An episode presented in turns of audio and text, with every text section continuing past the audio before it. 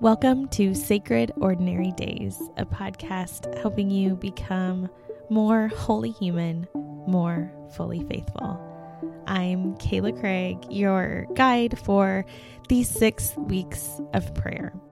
Normally, my friend, the founder of Sacred Ordinary Days, Jenn Giles Kemper, is your host. And actually, she's in the studio as we speak, recording some new episodes that include interviews from people I have admired for a long time. And I'm so excited to share with you. So, if you found these prayers, this series helpful on your spiritual journey, you're going to want to make sure you are subscribed to Sacred Ordinary Days with Jenn Giles Kemper in your favorite podcast app so you don't miss any of these future conversations that will be coming soon. This week ends our six weeks of intentional prayer. I have been honored to walk with you though it's digitally and not in person.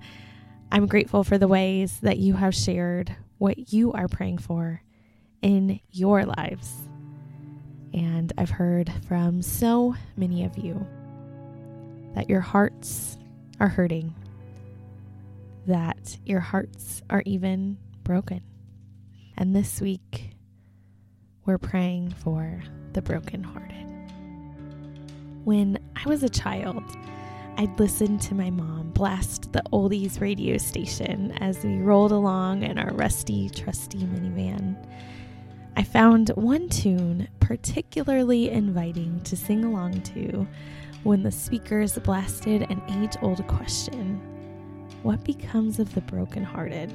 Now, I'm not going to sing because I might be a podcaster and a writer, but I am not a singer, though word on the street is Jenn is. But as an adult, I revisited the lyrics. And now I'm seeing the ballad as less of a silly sing along and more of an honest prayer. Here's some of the lyrics I walk in shadows, searching for light, cold and alone, no comfort in sight, hoping and praying for someone to care, always moving and going nowhere. What becomes of the brokenhearted who had love that's now departed? I know I've got to find some kind of peace of mind. Help me. Those are the 1966 lyrics by Jimmy Ruffin, and they seem almost psalm like to me. Do you feel that way? I mean, maybe he was simply crooning about love and lost love. But I wonder what these lyrics could mean for all of us in 2021 as we reflect on one of the most turbulent times many of us have lived through. What does become of the brokenhearted? The pandemic rages on. Our hearts are battered and bruised. Some of us have lost jobs. Others of us have lost loved ones. We wonder when we will get to share meals with neighbors again and worship together like we used to. We wonder if and when racial and economic injustices will be restored, redeemed, and reconciled. We ache for healing to come in our communities and families, in our churches, and our very souls. Throughout these six weeks of prayer, we hope to have offered a safe place to land, a tiny reprieve to help you feel a little less alone.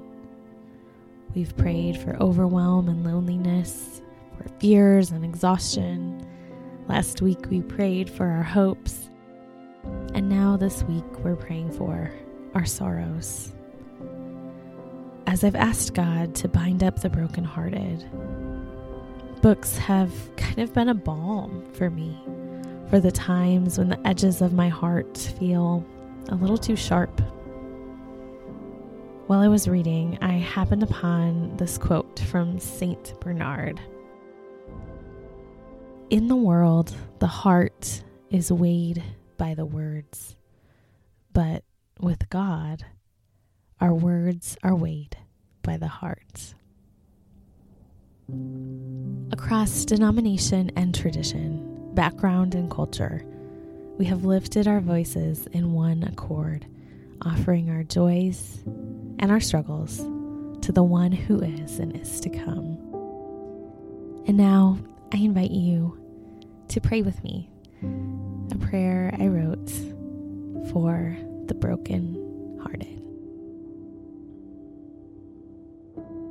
O God who wept, we are overcome. We try to hide our broken hearts, to keep the pain locked away from so many, and even from ourselves.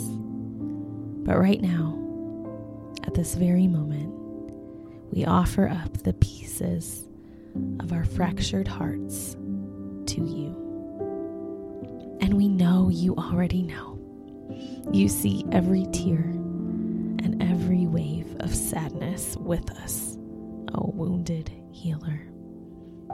And we come to you asking for your mercy to heal the gaping wounds we so often conceal, like the crumpled tissues we push in our pockets. Be with the hurting, comfort the afflicted, sit with the sorrowful, and give peace to the grieving. We ache for a day when no more tears will fall. But until that day comes, we take comfort in the promise that no valley of our hearts is too deep or too wide to share with you. And now, some scripture to meditate on. In Psalm 34 18, we hear, The Lord is close to the brokenhearted and saves those who are crushed in spirit. Psalm 147 3 through 4 says, He heals the brokenhearted and binds up their wounds. He determines the number of stars. He gives to all of them their names. And in 2 Corinthians 1 3 through 4, in the message, we hear this All praise to the God and Father of our Master Jesus the Messiah, Father of all mercy, God of all healing counsel. He comes alongside us when we go through hard times, and before you know it, He brings us alongside someone else who is going through hard times so that we can be there for that person, just as God was there for us. We have plenty of hard times that come from following the Messiah, but no more so than the good times of his healing comforts.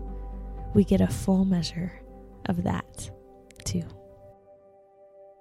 This is the word of the Lord. Thanks be to God. And now, some questions for your reflection. What is most heavy on your heart today? And what might that say about your hopes and your values?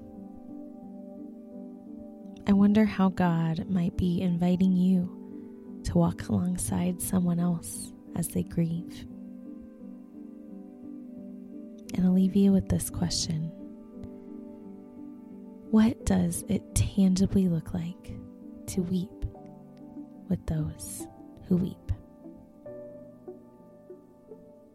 That's it for today and for our six weeks of intentional communal prayer. I'm so grateful. Team Sacred Ordinary Days is so grateful that you have trusted us to be a little bit of a guide on the journey.